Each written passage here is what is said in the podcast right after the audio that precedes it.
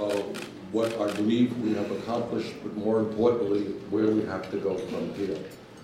Uh, Our campaign took on the entire establishment, that is what we did.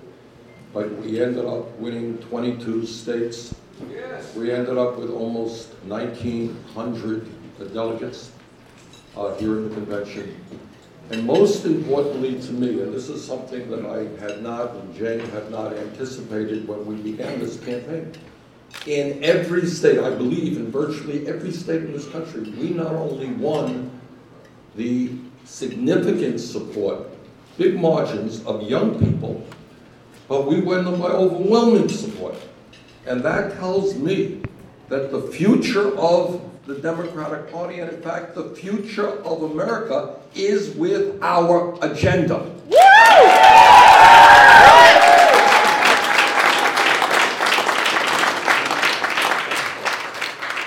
And what that agenda is about is a bold agenda. One of the things that we tried to do in this campaign is to ask a very simple question why not?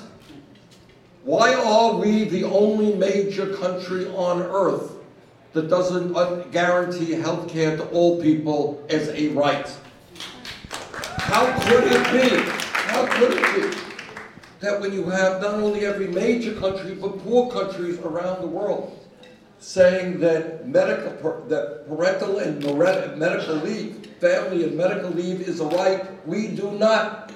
That in this country today, a woman is having a baby, she's going to have to go back to work a week later because she doesn't have the money to take care of that baby. Why are we the only major country on earth where that takes place? How does it happen that in Germany, Scandinavia, other countries, young people are able to go to colleges tuition free, but in our country, millions of people leaving school deeply, deeply in debt?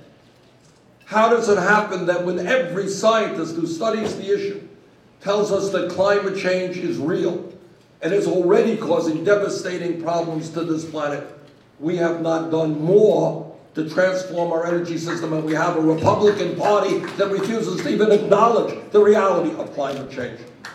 Why do we have the level of income and wealth inequality that we have? Who thinks it is moral? And yes, let's inject morality into politics. Who thinks it is moral that the top one tenth of 1% now owns as much wealth as the bottom 90%? And that 85% of all income generated today, 85% is going to the top 1%. So what this campaign is about is saying that we have got to be prepared, and it is not easy, to take on the people who have the money, to take on the people who have the power, to transform the Democratic Party, to transform the United States of America. That's what this campaign is.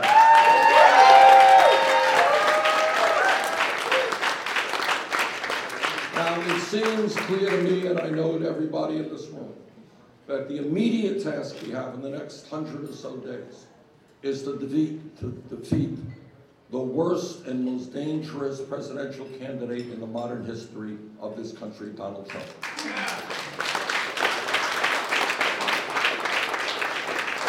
And all of us throughout our lives, we've always campaigned against Republicans.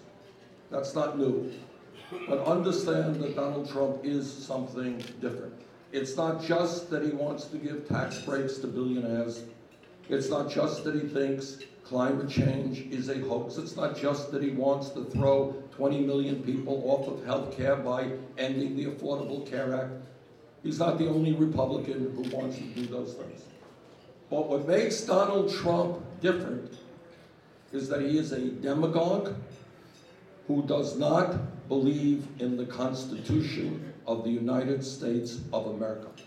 What he is trying to do right now is to divide us up, to play on the anger that many Americans have, and turn some of us against others. To turn people against Mexicans in this country, or Latinos, or Muslims, insult women, insult African Americans. Please do not forget that before Trump became a presidential candidate, he was leader, one of the leaders of the so-called birther movement. And you know what that was about? That was an effort to delegitimize, not disagree with, delegitimize the first African American president in the history of this country. That was our objective.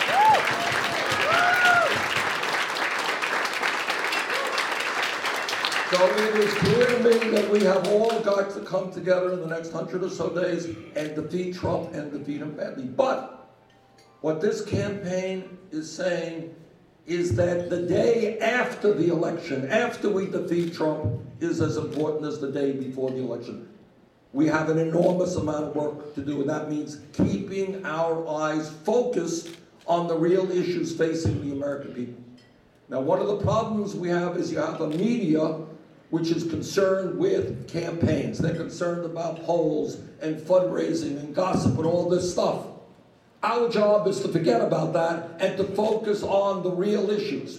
Why is the middle class declining? Why do we have so much income and wealth inequality? Why do we have a dysfunctional child care system?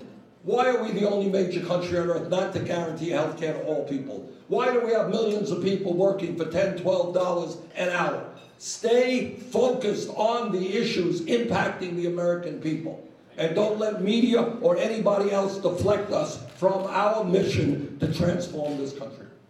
And then the third thing I think we have got to do is to revitalize democracy and bring more and more people into the political process.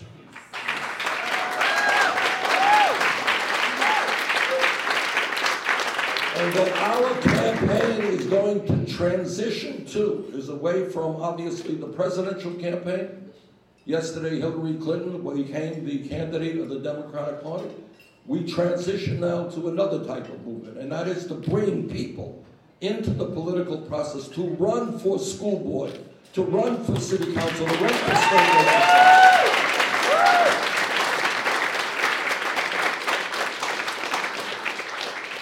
So that's kind of where we are. I just, again, um, want to thank on behalf of Jane and my entire family and all of us, thank your beautiful state. We have enjoyed being out uh, to Washington uh, on a number of occasions.